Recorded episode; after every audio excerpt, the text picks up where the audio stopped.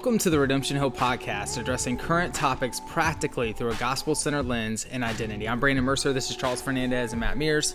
We are elders here at Redemption Hill Church. And over the last handful of weeks, we've been talking about doctrine, essential beliefs of the Christian church. And now, what we want to do, um, addressing some of uh, gospel and the culture mm-hmm. and kind of looking in that direction and and desiring to walk through a book of scripture together uh, we've decided to walk through the book of romans uh, allowing uh, the scriptures to kind of give us a lens in which to see and, and interpret the culture that we live in and how we should be seeing things and interpreting things mm-hmm. in a way that is life-giving in a way that is redeeming uh, in a way that reveals um, and, and, allows us to live in a community of God in the way that we were created to and reveals the kingdom of God as He has called us to as His people. Uh, so today we're going to actually walk through and kind of set the foundation for um, the next several weeks that we'll be walking through the book of Romans together. So we're going to look at Romans chapter 1, uh, verses 1 through 17, and it won't be kind of this uh, just look verse by verse uh, through the text, but kind of discussing some of the topics in the text through a gospel centered lens uh, in a practical way as we seek to do here on the podcast. And so I'm going to do something that we don't typically do, uh, but I want us to, to have a context in which we are setting this conversation. And so I'm going to read for us Romans chapter 1 1 through 17. And so God's word says this Paul, a servant of Christ Jesus, called to be an apostle, set apart for the gospel of God, which he promised beforehand through the prophets and the holy scriptures concerning his son, who is descended from David according to the flesh, and was declared to be the Son of God in power according to the Spirit of holiness by his resurrection from the dead Jesus Christ our Lord, through whom we have received grace and apostleship to bring about the obedience of faith for the sake of his name among all nations, including you who are called to belong to Jesus Christ. To all those in Rome who are loved by God and called to be saints, grace to you and peace from God our Father and the Lord Jesus Christ. First, I thank my God through Jesus Christ for all of you because of your faith proclaimed in all the world. For God is my witness, whom I serve with my spirit in the gospel of his Son, that without ceasing I mention you always in my prayers, asking that somehow by God's will I may be at last uh, I may at last succeed in coming to you. For I long to see you, that I may impart to you some spiritual gift to strengthen you. That is, we may be mutually encouraged by each other's faith, both yours and mine. I have not want you to be unaware, brothers, that I have often intended to come to you, but thus far have been prevented, in order that I may reap some harvest among you, as well as among the rest of the Gentiles. I am un, I am under obligation both to Greeks and to barbarians, both to the wise and to the foolish. So I am eager to preach the gospel to you also in Rome. For I am not ashamed of the gospel, for it is the power of God for salvation to everyone who believes, to the Jew first and also to the Greek. For it is the righteousness of God is revealed from faith to faith, as it is written, the righteous shall live by faith. Amen. And so we want to discuss this together today and take out some of the, the core themes and begin to set a foundation for how the gospel speaks to us in our culture today. And if you're familiar with the book of Romans, you know that uh, the, the book uh, that Paul writes to uh, to Rome has a, a lot to say mm-hmm. about culture and the way that the gospel affects it and how we should live in culture in a gospel centered way. And so here's the first thing that kind of sticks out to me, guys, when I see this that I think has a cultural implication for us today.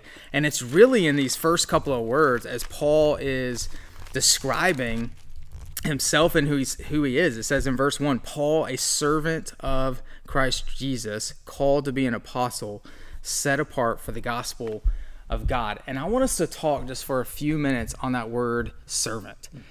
Why is that important? Why does Paul describe himself that way? Because this is not something I think that we typically desire the concept of today. We want to be served. uh, and we think it gives us kind of more value and worth if we are served and mm-hmm. um, and we're kind of put on a pedestal. And so serving seems like something we we aren't really that attracted to, mm-hmm. but I think we are very attracted to the outcome of what it would look like if we were a people who classified ourselves as servants. Um, but there's something that has to happen in us to understand what Paul means here when he calls himself a servant. Mm. So what's the what's the importance of that and what is the implication of that?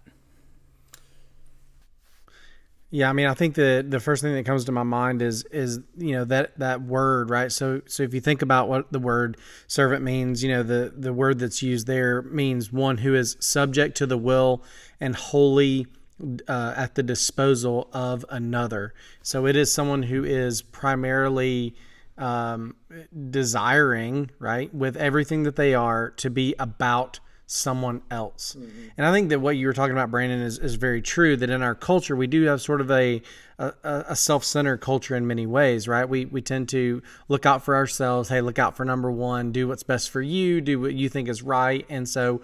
Um, when when God confronts us here, right, right off the bat with this word uh, servant, um, then it, it really does kind of press against our cultural understanding of being others centered. Mm. And I think that that really does drive at the heart of what it means to be a gospel centered person mm. is that I'm not centered on just my will and my desire and my, you know, the things that I would do, but it has to be this fundamental switch of hey what what would god have here what would what would what would it mean to serve God in you know in every aspect of my life in every area in every way in the way that I think in the way that I speak in the way that I act in the way that I you know conduct myself what I do with my money? And so I think that it does kind of uh, immediately that word draws to my mind you know that that if I'm going to be a servant if I desire to be a servant then there has to be a fundamental switch in my heart from being it, being ultimately about me to being ultimately about someone or something else. And in the gospel we find that that all that we have actually desired, right? Everything that I've done to make something of myself has been fulfilled in Christ. So now I have an identity, I have a worth, I have a value, not one that I have gained for myself, but one that has been given to me by the one that I serve. And so we really now, there is this fundamental shift in the gospel. So if a person comes to faith in Christ, there is a fundamental shift that happens in our hearts to where now it is not my will, but thy will be done, right? Which is what Jesus said in the Garden of Gethsemane. He said, Father, not my will, but thy will be done. And, and that really is is at the heart, I think, of what Paul is getting after right here at the very beginning by calling himself a servant of Christ. Yeah, I agree. And you know, by starting off, you know, by class talking about himself as a servant, Paul is acknowledging what has been a human uh, condition problem from the time of Adam and Eve's fall in the garden, mm. which was them throwing off, uh, finding their satisfaction in God the Father, and being content in serving God through worship and, and deriving their satisfaction and their identity uh, through worship of God. And that's been the issue with humankind ever since. And so ever since then, if you want to, you know, give a, I guess, a broad definition to, to sin nature, the sin nature is, is self-absorption, self-focus, self-definition, um, self-promotion, um, and, and these kinds of things. So when Paul classifies himself a servant, here you have a guy who has, as he writes in other epistles, every, every reason to boast. Mm. And the Roman Church knows that. He, he, he could boast about any any number of things. He could boast about his learning, his education. He can boast about the ministries uh, that he's that he's had. Uh, uh, he can he could boast about his position in the church. Any of these number of things, which would be exalting of self. But he he says no. But I'm a servant of Christ Jesus. And, and so he's saying, I'm serving the one who gave us the greatest example of servanthood. Mm-hmm. You know, so if if if Christ, who humbled himself to put off all the glories and rights and and, uh, and honors that he had as part of the Godhead, uh, and who humbles himself to be a servant. Jesus says that the Son of Man didn't come uh, to be served, but to serve. Then uh, Paul is saying, I'm identifying with that. And he's the one, Paul later says in this uh, few verses down, who's risen from the dead. He classifies himself as a servant so therefore, that's my identity as well. Um, and that there is real real power in that. Yeah. And so I think from the very get go, he's you know he he addresses the common you know the the biggest issue we have in mankind, and we could use a little reminder in this day and age yeah. that uh, uh, uh, a little servanthood would go a long way in our culture right now. Right. A, li- a, little kindness, a, a, little humility, and we're seeing right now when you have a culture that is bent on uh, power, that's bent on promotion of self, that's been on my my needs ahead of your needs. Mm. We're we're sort of reaping the fruit of that in our culture right now in some very real ways. And so uh, uh, this example of, of, servanthood, if we can grasp that mm-hmm. and understand that, uh, that doesn't mean that I'm subservient or I'm in bondage, but there's great freedom and satisfaction in that. Uh, then uh, we could see a lot of great things that God could do through that. Yeah, I think that's good. I think I want to ask you guys this question in this way, and I think you've given very good answers to it, mm. um, but I want us to kind of couch it in this sense. Um, why should I? So, so Matt and Charles, you guys have both explained how to be a servant, mm. and that we could use a servanthood character mm. and nature out of who we are in Christ in our culture. That's one thing that is that is very much lacking. We all desire love, compassion, unity, but service isn't there, and so therefore we're just taking, um, which causes disunity and all the um, the unloving activity that we see today. Yep. So why should we want to be a servant? Mm. So like, okay, Christ might allow me to, to be a servant. He might tell me to in his law to serve. And so if we're looking at it from a religi- religious perspective or even a gospel centered perspective, we see that we become servants in Christ. Why should we want that? Mm. And I guess the, the real question that I'm trying to get to here is how is servanthood and, and, a, and a need for it an apologetic for God out of our own desires. So, like when I look out into the world and I see that, man, I want to see love, I want to see unity, I want to see compassion, I want us to love and serve one another, then, then why do I want that? Mm. And how does that reveal to me the fact that I do want it, but we don't see it?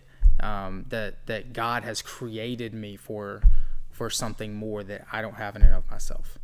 Yeah, I mean, I, I would say that, um, you know, the the desire to be a servant. I, I, think we've said before on the podcast that there were we're all servants, right? Our our nature is to serve. Uh, either you're going to serve God or you're going to serve something else. And so I think that that is kind of built into who we are. I think that there is a very real um, aspect of our being made in the image of God that that plays into this um, as we are uh, created.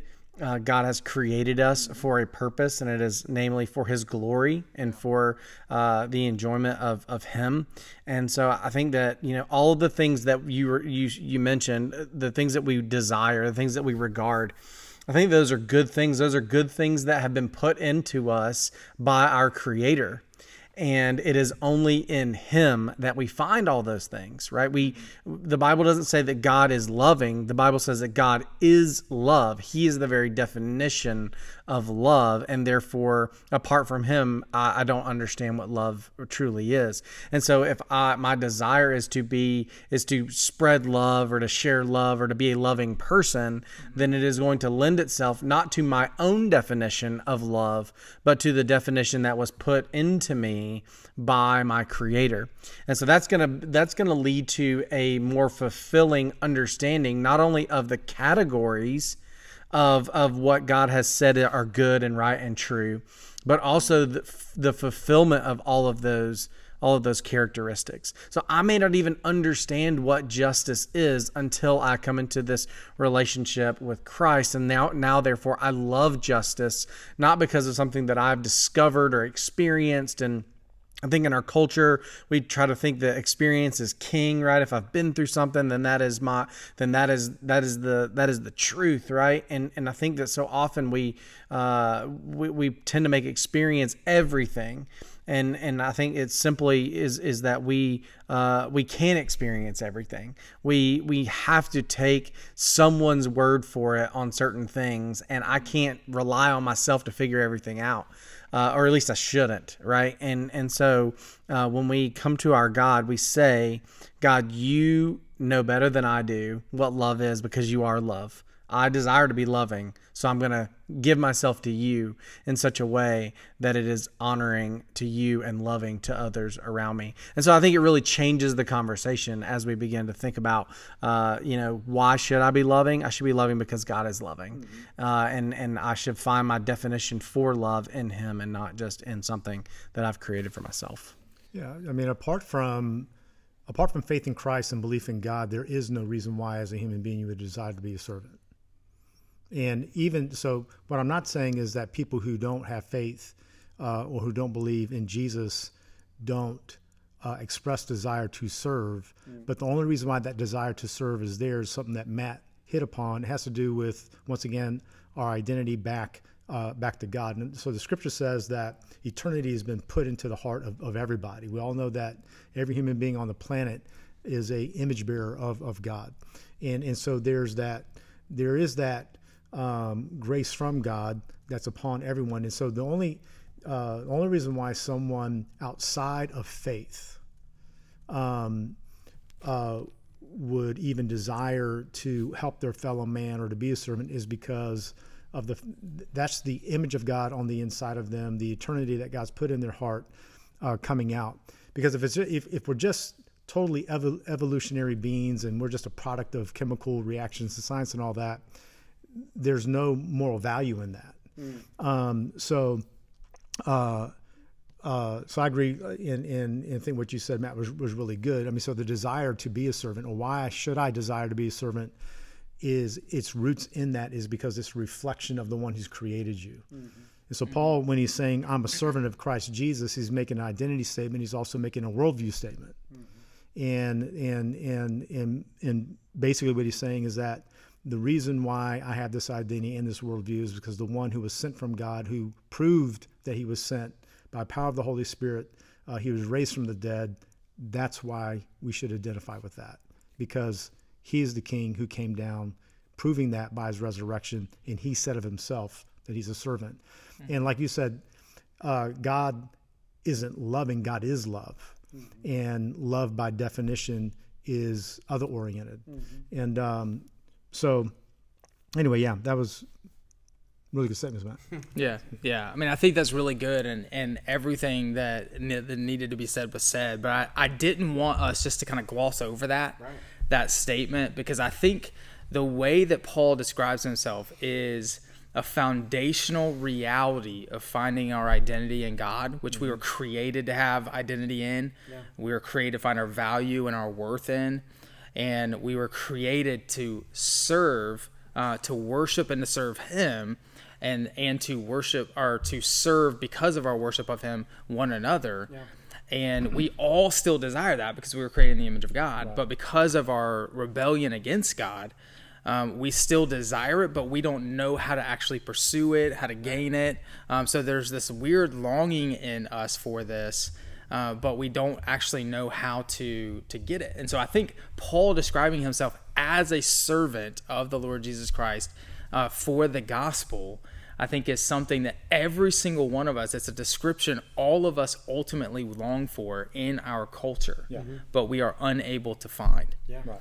And, and so a part of the issue that we have today is that we were, as you said, were made to worship and serve God. But in our sin, we seek to be worshiped and to be served. Mm. Right. And and that creates the tension between what we want to see in our community and what we factually see in our communities. Right. We image God, but we are not whole in him. And so therefore in that separation of not having community with him, we long to see good things. Uh, we long to uh, to desire uh, to even serve not as followers of Christ, but even that good deed is mm-hmm. done to gain something that we already aren't. Right. So it's not an expression of love. It's to gain something to, that we're using whatever we're doing something good for to get something we don't already have. Yeah. Mm. And so all of it is out of a selfish nature outside of Christ. And so this this notion of serving and loving and caring, we all want it but we can't actually experience it in our sin and rebellion against right. God until we have experienced God serving us. Yeah. and us seeing and understanding how he has served us and how he has provided for us and how he has done all the work for us to have salvation mm. that we might be saved by his grace and therefore Matt as you said be made whole in him yeah. and we are when we are whole in him then we have nothing left to gain and we have everything to give yeah. mm. and now we can become servants and so uh, we cannot be full in him mm. and then another thing that you said is we we don't understand how to do it and that's also true because we can gain tons of knowledge in the world mm. But until we have the foundation for who we are and why we're here and what we're created to do then we cannot have wisdom mm-hmm. to process all of the knowledge right. and so the foundational truth of jesus christ gives us wisdom um, it allows us to know why we are here it allows us to serve uh, with all of the knowledge that we have gained and, and all that we, uh, the gifts that God has given us yeah. on earth. And so it is critical in our desire to see everything we long for in the community that we understand that that can only be brought to us by the work of God in our lives, mm. that we are made satisfied and whole in Him, mm-hmm. finding community with Him, finding identity in Him, finding purpose in Him, and therefore we don't have to gain anything. We have everything by His grace, and we can become people who serve, people who love, um, and we can define ourselves as Paul does here, a servant of God. And, and therefore satisfied, mm. right? And a lot of times I think we don't like the word servant because it, it it's a giving, but it's mm. not a receiving. Mm. But when you understand that you've already received everything and that no matter how much you give out of it, and actually when we find ourselves in Christ, the more we give, the more we understand all that we've gained. Right and so we actually feel more full as we give. Yeah. Uh, and and it's just this beautiful reality of the gospel. And so I just wanted us to kind of understand yeah. as we move into kind of the answer here, as Paul does, that that there is something happening in our soul that wants to see service. Yeah. And and and oftentimes we demonstrate that in our rebellion of of desiring to be served, uh, and desiring to to to have and gain everything um, but we want to see service in our community. And and the only way that that actually happens is to be found in Christ and to be fully satisfied in Him, which is where Paul goes right. immediately after that. Yeah. Mm-hmm. And so, right here in the next verses, he says, which God promised, mm-hmm. right? And so, mm-hmm. I've been set apart as a servant. So, that's describing who He is to the gospel of God, which He promised would come, the good news, mm-hmm. right? That we can be saved in Him beforehand through the prophets of the Holy Scripture. So he he says, okay, everything has already been promised, mm-hmm. and then he describes who Jesus is. So here's here's my question: How do we know what the answer is? And I know we've described a little bit about who we are in Christ, but how do we know that we can trust that Jesus is what we are looking for and the answer to everything and everything that we were created to find life in? How do we know that? What is the answer? I think we've already answered that to be Jesus. How do we know that we can trust He's the answer? Well, what Paul lays out here when I look at this is um, he very quickly to the Romans he's given a um, uh, a very short kind of uh, uh, establishment of okay this is this is why I trust in this and you know he says it right there well because he gives th- these things. Uh, so Paul, a servant of Christ Jesus, called to be an apostle, set apart for the gospel, the gospel promised beforehand by the prophets. And so he's he's winding back his belief into into history. He winds it back in, first into the uh, the historical tradition of uh, of Israel and and uh, of uh, of their faith, the, the prophets. Then he says in verse 3 he talks about christ being a descendant of david so then he roots it in in an actual historical figure as well um, and then you know he throws down the trump card which is uh, christ who by the power of the holy spirit was raised from the dead mm-hmm. um, so i'm not sure if that's the answer you necessarily were looking for but mm-hmm. when i see those three things i see paul uh, because paul hasn't visited he hasn't been to rome yet they know him by reputation. He knows them by reputation of the faith that uh, that they have been proclaiming. He talks about that there later on in the chapter because uh, about the report of their faith is going all over the place. So he desires desires to see them, but it's almost there in those uh, verses uh, two, three, uh, and four. Um, Paul saying, "Hey, I believe this. This my identity is in this, my worldview is in this, and, and this is the reason why. Mm-hmm. Because it was told beforehand from a spiritual standpoint by prophets, from a historical standpoint, is validated by Christ being a descendant of David, but then most of all by the fact, by the power of the Holy Spirit, he confirms all these things by raising him from the dead. Mm-hmm. Yeah. Yeah. I mean, I, I do think that, uh, you know, and, and, there's some really good uh, resources, you know, thinking talking about the reasonability of our faith in God. Like we we serve a God not of chaos, but a God of order, right? And a God who, uh, you know, is is has put things together in a particular way. And I think for us, is is that you know this is not random, and I think that's what Paul's talking about, right? He's saying that this is reasonable. That if we exist, then we exist because there there has to be something that happened in order for us to be here. Mm-hmm. And so I know he's not making necessarily a philosophical argument here, but like there is an argument to be made that that if we are here, we were put here for by some right. by some by some mechanism, right? Mm-hmm. And so if we exist, then there has to be a, a reason why we exist or a primary mover, if you will. And so I think for Paul, he's saying this goes way further back, all the way to the creation, right? So when you start talking about that God has created, and then what does God do? He he covenants. He he makes a, a commitment to his people, and, and it's ultimately a commitment to himself that he would be faithful and that he would do what he said he was going to do.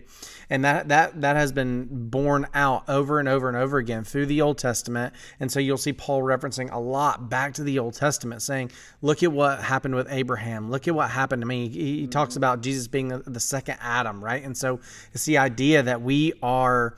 Uh, that there was creation, that, that, we're here because God has put us here. And the reason now that He exists is to be a servant and an apostle of Christ. And so, um, it speaks to the fact that God is not random, that God has a purpose and a plan, and that reasonableness is is you know Paul has staked his life on. I think for each of us in Christ, we also stake our life on that that that our faith is not in vain, that that it is that it is reasonable for us to believe that um, that there is a God who loves and has served us uh, by sending His one and only Son, and so it really does begin to kind of change the change the equation for us on okay yeah like why should i believe versus just not believing and and i know brandon like you you uh you have so much knowledge on on the philosophy of, of belief and on things like that and so i mean I, i'm going to toss it to you because i mean i think that there's some really interesting things uh, so i'll throw back to you so why should we i mean why should somebody who's watching this like care about believing or about you know believing what this this book says you know yeah.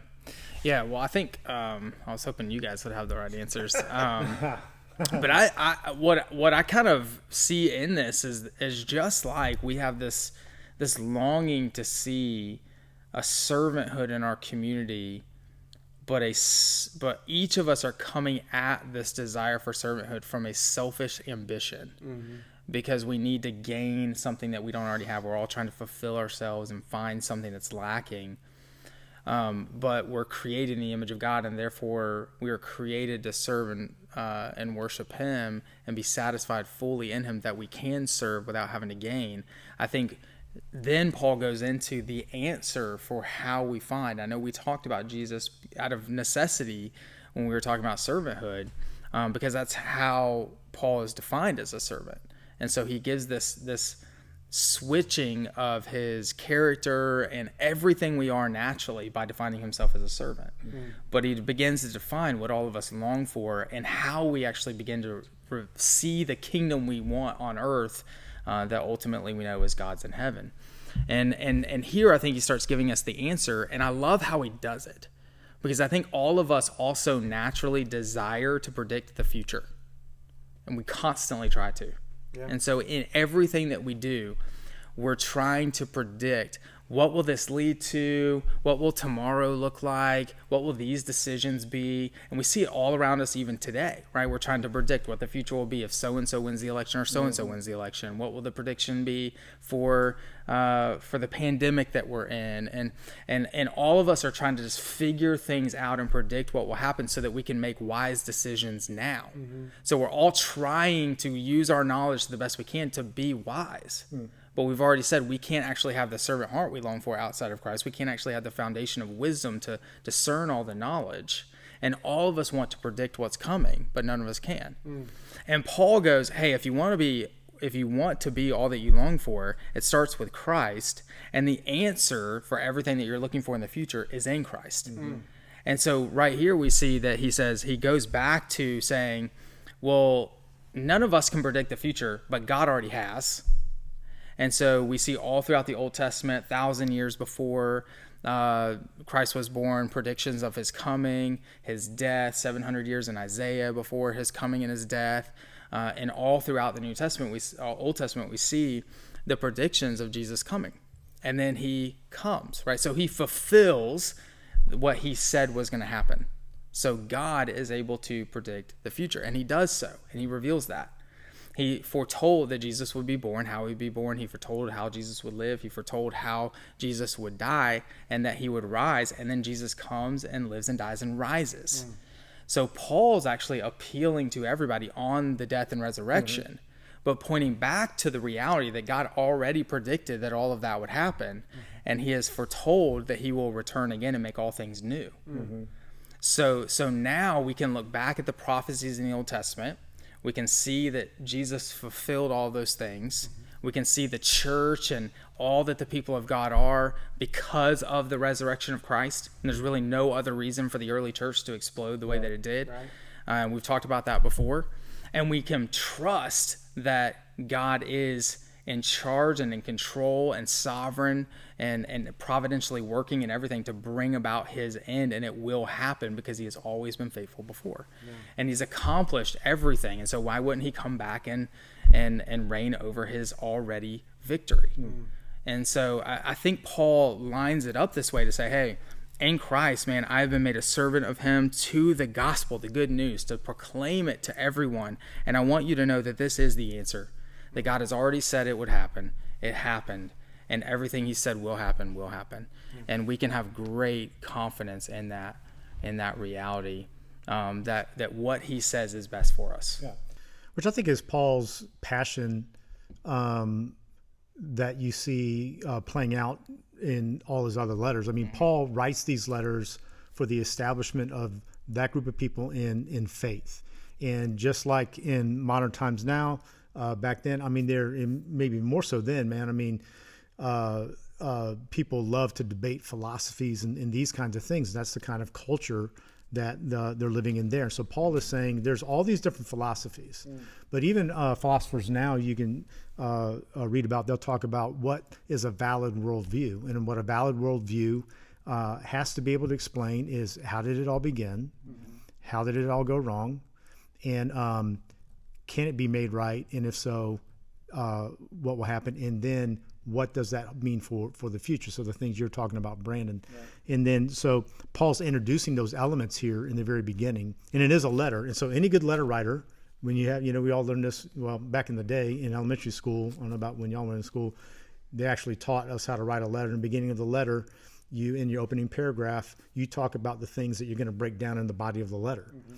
and so paul begins introducing some things here that very quickly, as we get deeper into chapter one and further into the book, you begin to see him unpack those themes, yeah. and um, and it does center in the aspect of all of this roots back to creation. Yeah. Mm-hmm. This is how God talked about it. Jesus fulfills it, and then here's the hope in the future of it. Yeah. And we can rest of that, and and and uh, we can rest in the work of God by grace. And in that grace, then we find you know our our satisfaction. Well, I think even just what what what we see in the next paragraph is that um, Paul's longing to go to Rome is an apologetic in and of itself. That he desires to build them up, to love them, to to to bring about, you know, what does it say? So that I might I might come and proclaim and bear witness to what God is doing, and and and just that in and of itself is a is is is proving that he is who he says he is. Because if he didn't care, then he wouldn't say, I've longed to come to you, but I've been prohibited to this point, but I, I believe that I will now be able to come to you. And it's just saying, it, it proves its own point. He proves his own point by saying, I want, I, this is who I am. And then the next thing says, how you know that I am who I say I am is because this is what I long to do. And then, and it's just incredible how God is uh, inspiring the word here to to make sense and in, even in itself, right? To begin to build the argument for itself. And uh, I, I, just I love that it um, that that Paul here is showing his heart by saying that uh, I thank my God through Jesus Christ for all of you. So there's this unity, there's this love, there's this genuine care for the people there. And that only can come by being a servant. So he said he's a servant. And just in his letter, he's proving that he's a servant by loving and caring for all of the Roman church. And so I think it really does begin to bear itself out that, hey, this guy is is the real deal. Mm-hmm. He he really has been called by God. He really is being used of God, and these words are, are, are true that he's that he's writing to the to the believers there. And he's not writing to a group of people he's met and hung with. Right. He hadn't been there yet. Right. This yeah. letter goes in advance of, of him being able to be there. And Matt, like you're saying, I mean, the words he's using there already shows a a um, uh, a deep affection for this group of people. And you know, I, I thank God. I pray. Uh, I'm I feel obligated I mean, these these are really strong relational words. And once again, the only reason why he feels like that is because of this attitude of a servant that's born in him, yeah. that has given him the capacity to have this great love. But once again, it's not of himself. Right. It's because of who he serves and who he loves and who he worships. Yeah, and I and I just love how he points to the answer being Jesus. That Jesus is the solution that we need for every problem that we have. Yeah. He is the his action for us, his work for us was enough. His love is everything that we long for. His redemption is everything that we're seeking for. And then in him we are able to live the long the life that we long for. Right. We're be able to, able to see uh, the redeeming power of the gospel truth. And I and I absolutely love and and Paul and uh, Charles, you were just pointing towards this. And he says that through him we have received grace, mm. right? And so it's all pointing back to him and apostleship to bring about the obedience of the faith. So everything we're doing is by the grace of God for the sake of his glory, his name mm-hmm. among all the nations. Mm-hmm. And and I think sometimes we might have this argument that like, well, yeah, I want to serve and I want to love and I want to have com- passion and community. Um, and I want to I want to see this change in the world that I long to be and I long to see and and it be, and we kind of relate that in our heads to people who are just like us. Yeah. So like, oh, I'm nice, I'm kind, I'm I'm generous, I'm loving, and it and it's and then there, but then there are a whole bunch of people we would have a very difficult time doing that with. Right. And and you're pointing out that Paul didn't even know them yet. He just knows of them in mm-hmm. the faith. Mm-hmm. And then he says, This truth is for all nations, for all people. Mm. So I consider myself a servant of all people that they might know this good news. And so I love them. I care for them. I'm eager to pray for them. I, I desire that they would know. And he says at the end of verse 7 grace to you and peace. Mm. And once we're in an understanding that this Jesus is the answer, we can trust him. He brings into reality everything that we long for by his grace, by his work for us. And we just place our faith in him and have salvation. And the outcome of that is we receive grace. Yeah. yeah. And in his grace, we receive peace. Yes, good.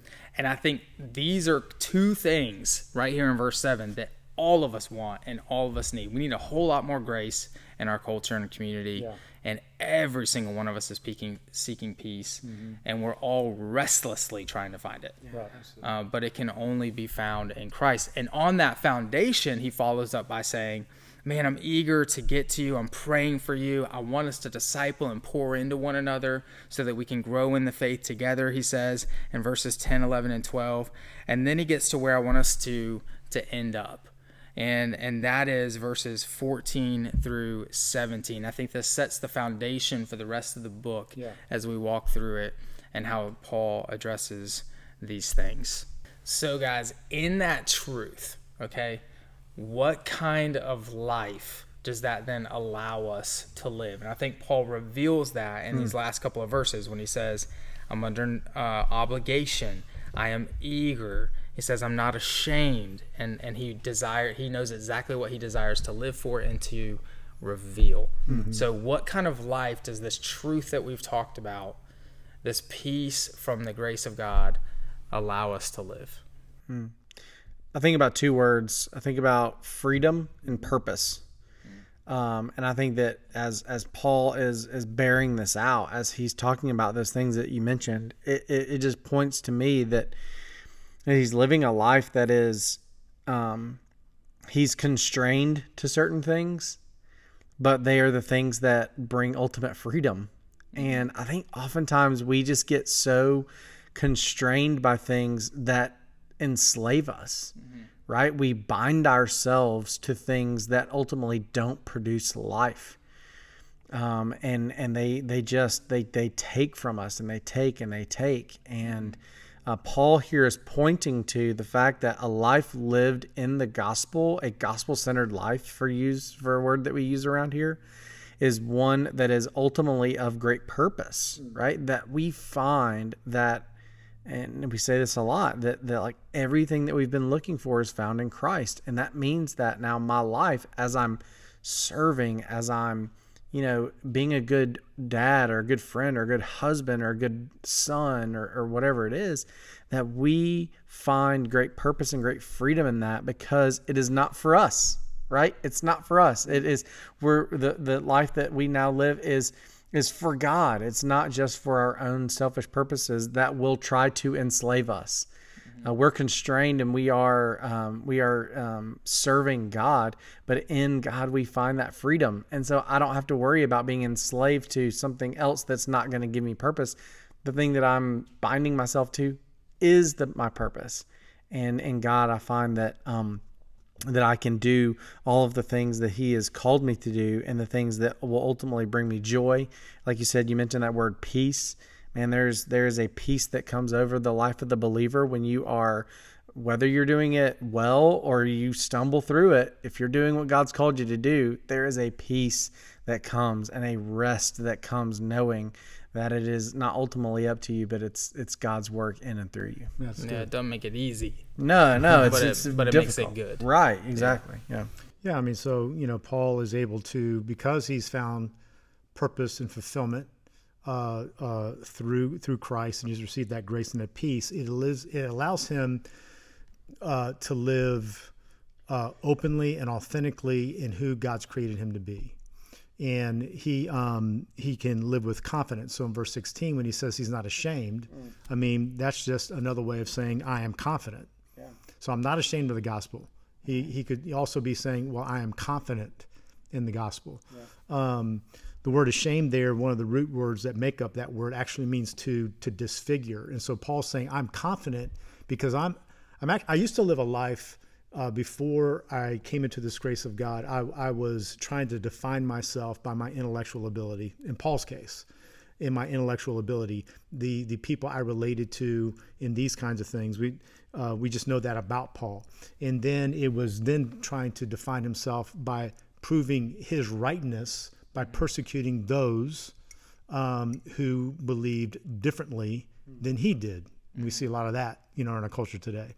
Um, but what Paul is saying here when he says, I'm not ashamed, he's saying, but that was a dishonoring or really a, a, a perversion of what God and how God has created me. But when I came into this gospel and began to see who it was that Christ made me, then when I found myself uh, in, uh, I found myself uh, in salvation and being redeemed by His grace, then I was able to fully realize who I was. Mm and what God's created me to uh, uh, to be. So 20 years ago, um, somebody wrote a book called The Purpose Driven Life. You know, it was all the rage in Christian circles and outside. And why? You know, but I remember the subtitle of that book is, you know, the purpose driven life. You know, you know, uh, you know, why on earth am I am I here? And I think that's really that's one of the drivers of of just the human heart. Mm-hmm. And so Paul's has found that. So therefore, it allows him to live confidently.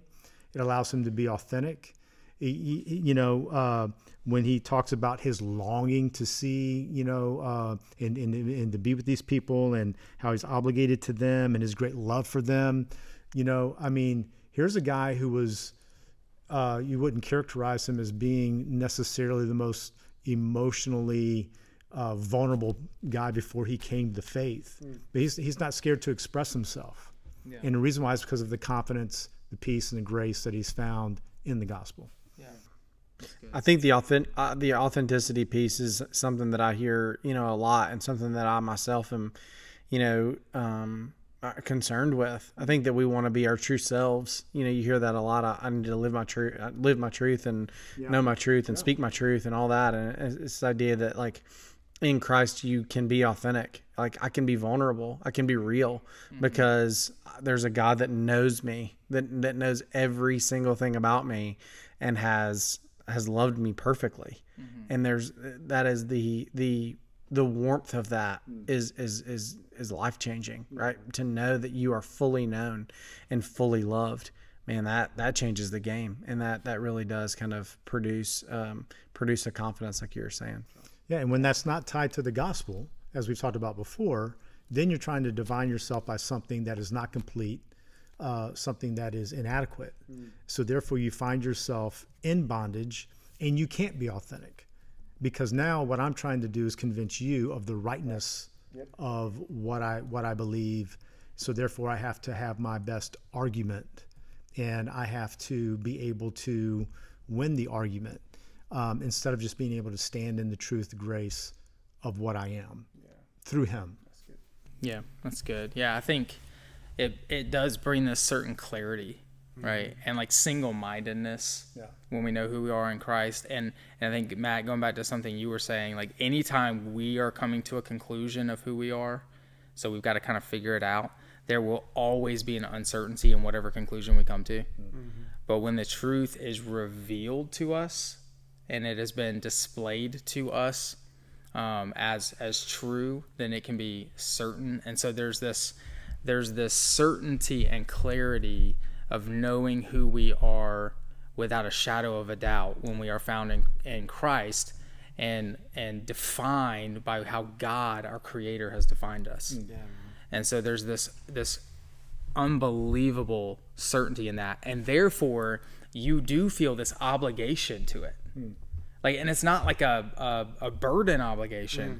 Like Paul here is saying like man, it's like I have this such a passion for this. Yeah. I have to do it. Yeah and and so it's that type of obligation it's like i can't not you know right. and and so there's an excitement level in in verse 14 this eagerness to preach so it's like man i can't wait to do it yeah. it's all that i want to do it's where i i find um, my joy and my satisfaction in revealing the god who has made me all that i am mm. and and being unashamed of it uh, charles as you just said i mean like how can i be ashamed of this right I'm, I'm certain in it. Mm-hmm. And and so because he knows who he is, he knows exactly what to do, and he has joy in that because all the peace is coming from God. Yeah. All the all the the work is completed in him. And so he can live Matt in the freedom that you're talking about. Yeah. Do you guys have anything else to add? I mean, I would just say that you know, there's there's uh, there's a there is a prevailing anxiety in our culture I feel like that there are a lot of folks who are who are just feel and understand and, and know that there is a that there is a heaviness and an anxiety in our culture, right? And, and fear is is has gripped our culture in, in many ways. And and you know Paul is is is pointing out to us here that the only solution for that ultimately for the ultimate anxiety in our souls is the gospel of Christ, mm-hmm. right? The only remedy for our culture, the anxiety in our culture, the fear in our culture is the gospel of Christ. Mm-hmm. That if we desire unity, if we desire peace, if we desire, you know, um, caring for one another in our in our world, that you know we we do long for that. Going back all the way back to what you were saying before, we do long for those things. I long for that but I know that in my own strength that like I, I, can't do that. And and I think that it's foolish for us to try to say that we could do it uh, ourselves. We must look to the one who has created us in order to see that that mm-hmm. in him we can have peace, that we can have a, a, a, life that is that is confident and that is like it feels like a deep breath. The gospel for me just feels like a deep breath that is comfort, you know, and and and it gives us um, the answers to the questions that that our souls long for. Yeah. Yeah, it's good. You know, and you know, I think you know what Paul is saying here as well. Just to tag on what Matt is saying is, here's the aspect of a setup of Paul's is saying, and, he, and we're going to see this when we jump into next week. Uh, Paul's going to begin to to to dive into a lot of different issues and problems that they're experiencing in, in culture, just like Matt is referring to. The, we have problems and issues we're dealing with right now. Mm-hmm. And the and the thing here is this: is that throughout all of human history, man has not been able to solve racism. Mm. Man has not been able to solve uh, one ethnic group rising up against another. We, we, that's that is threaded uh, throughout human history. You always see one civilization rising up to try to conquer uh, another. Uh, you always have, you know, the the haves uh, persecuting the have-nots, or the have-nots rising up against, you know, those who they believe have more than they do. So my point being, you see human conflict in every possible way, mm. and it was present uh, in Paul's times and present throughout human history. So Paul says the only answer is the gospel. Mm. Yeah. And he's getting ready, and, and so he's setting it up, mm. yeah. and and and getting ready to to dive down into it. And then once again, because uh, as you mentioned earlier, uh, Brandon, uh, this is truth because it answers beginnings. It's the it, it answers how things can be restored and redeemed right now, but then also pitches towards a future. Yeah. Yeah that we all long for. And so i think you know as we look at this in chapter one we're looking at in some ways paul's specific call. Mm and but there's also much application for us yeah. and that we are created to know christ. And charles as you just said that we only find ourselves in him. He, he is what makes everything else clear and begin to make the muddy waters clear in our lives yeah. and ultimately for all of eternity to making us all that we were created to be. And also what we are to reveal with our lives. Mm-hmm. And so the gospel comes in and transforms our hearts and we no longer need to pursue or to gain or to, to find a life. We have it all in the one who is unchanging and eternal and never ending, and, and therefore we can begin to reveal who we are in Christ in everything that we do. Mm-hmm. And so once we have found the grace of God, the love of God, the the identity and worth and value that we were created to have in God, then we are obligated. We want to. We're hmm. passionate. Yeah. We're eager. We're unashamed to live and reveal that to all of those who we know. And then we begin to actually see a, a shift in the way that we relate to one another yeah. as we understand how to relate to God. So, next week, as Charles said, uh, we dive into the deep waters, but we needed that as the foundation. And so that will be the foundation that we build upon. And so we, we love you guys. Uh, we look forward to seeing you next week as we will finish up Romans chapter 1. Y'all have a great week.